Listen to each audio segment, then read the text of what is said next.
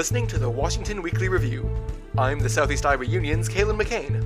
It's the week of October 16, 2021. This week's local stories feature school mask mandates, COVID relief money, and a follow up on last week's duplex story. But first, a look at the big picture. Schools are adapting to a nationwide shortage of bus drivers. Iowa Pupil Transportation Association Director Chris Darling said that while Iowa has had a slowly growing bus driver problem for decades, it was quickly exacerbated by the pandemic. Every state is having a significant problem hiring drivers. You know, I, I know several drivers here in Iowa that have retired for the fact that they just don't want to catch COVID. They're staying home. When you're loading a bus, you got kids coming from a lot of households as you're driving your route. And if you drive extracurricular activities for sports or, or uh, academic trips, you got kids coming from all over the community onto your bus. So you have a you have an increased chance, obviously, of contracting COVID. And a lot of your retired people, they don't want to take that chance. So we've had a lot of people retire uh, in the past year and a half. Darling said the shortage impacted rural and urban schools differently, but with equally severe problems. While urban areas have had to compete with other businesses to keep their extensively trained drivers, rural schools struggle to find them in the first place. Rural communities are unlucky and lucky all at the same time. Once you get a driver trained and hired, there aren't as many opportunities of employment in a smaller community. So drivers tend to stay with you longer. Now, keep in mind when the smaller opportunities they have a smaller workforce so they have a difficult time attracting people to their school district to drive bus. It, it, you know it goes back and forth but once you get a driver trained in a smaller community they have a tendency to stay longer. Mid prairie transportation director teresa hartley said the school was taking things day by day. There is not anything that i feel certain that i can say oh yep we're sitting fine. Um, it's just a day by day situation. Um, luckily i'm able to drive too we have had days where we have had nobody and then we have to get creative. So then you know we have to figure out how we can make it work. Despite its challenges washington transportation director woody hardin said the job was worth the effort. Bus driving is, is very rewarding and uh, being able to see you know students every day and to you know watch them them grow over the years and and change as they they go through school is is rewarding. And you know being able to impact their life every day in probably ways that they don't even realize but you're there every day and you do the job every day and and and and you know you're a big part of their their school life whether they realize it or not you know, that's pretty re- rewarding. That's the big picture. We'll be back with the local news right after the break.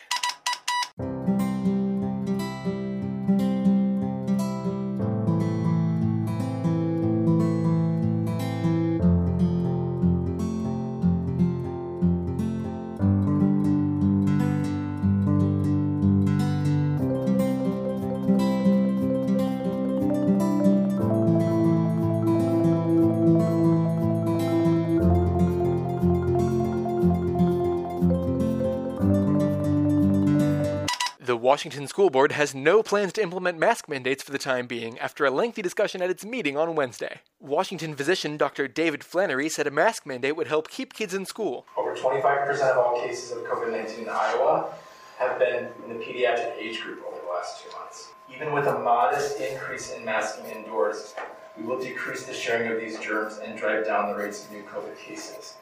The less cases we have in our community, the less risks we all have in getting new or repeated infections. I think we need to keep our kids safe, and we need to keep everyone, that includes students and staff, physically in school as much as possible.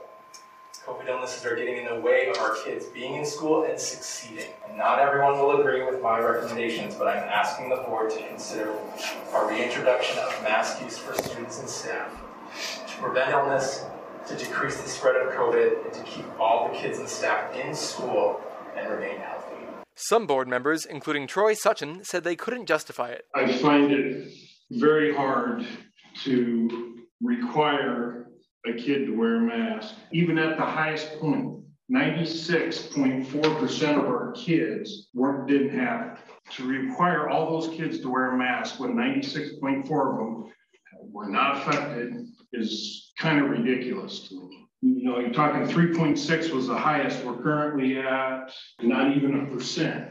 How can we say, put this thing on your face all day because 0.9% of your schoolmates have something that we don't want you to catch. The board compared this year's COVID numbers to last year's. The highest case count at one time in the district this year was 52 kids, about 3.6% of the student population in mid September. While it has since fallen to 13 cases, that's still more than the six in the district at the same time last year. Board members Sutchin and Jason Hamilton weren't convinced school policies were to blame. There's, there's other variables outside of what we're doing though. The, the, the Delta variant is more aggressive. Just because that number went up doesn't mean that it's something we're doing wrong. The unmasking and the closeness of these children isn't happening only within our school. It's happening when they go to the zoo. It's happening when they go to sporting events. But We're not their only exposure to the real world. While she eventually voted with the rest of the board, Sonia Leva was open to the idea. As a mother with, you know, kids with allergies, it's something that a lot of people don't understand. And if somebody were to tell me, you have to sit next to that kid that eats peanut butter, I don't care because they're the only kid that can't. I'm just kind of equating this to that with kiddos that have autoimmune compromising. School officials said they would be willing to revisit the discussion as needed going forward. Washington County plans to hold off on spending its COVID relief money for now. With final rules still pending, the federal treasury announced earlier this year that municipalities could use interim rules for their funds from the American Rescue Plan Act. Despite the green light, Board of Supervisors Chair Richard Young and board member Jack Seward Jr. said they were skeptical. Feds have still They're dragging not their feet. put out the final rule. Everything they keep putting out says go by the interim.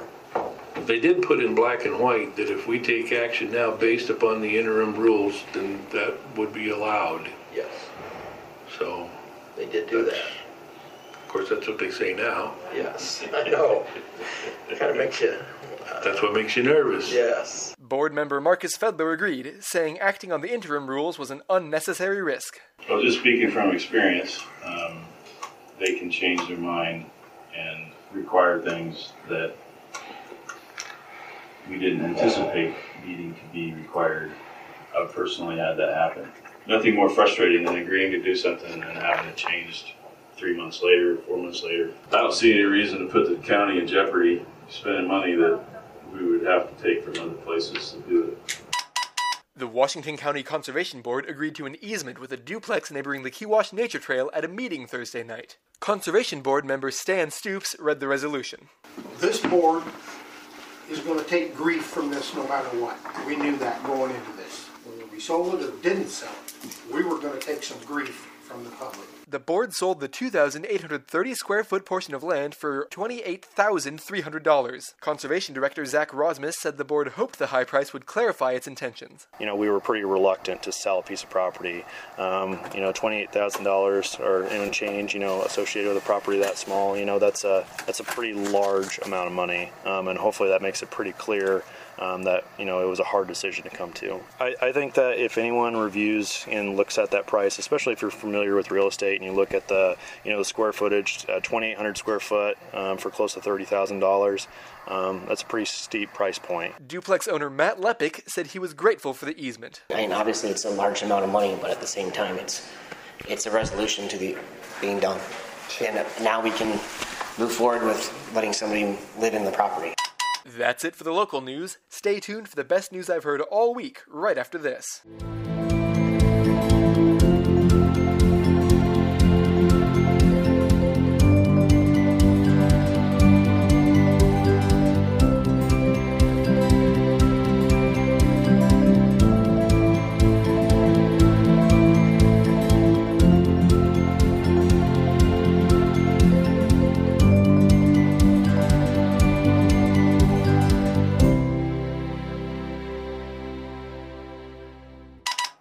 And now, the best news I've heard all week. The Mid Prairie Marching Band won Best in its class at the Muskie Marching Invitational in Muscatine last weekend. Director David Kunz said the win was made possible by hours of practice and a talented group of students. I have great senior leadership.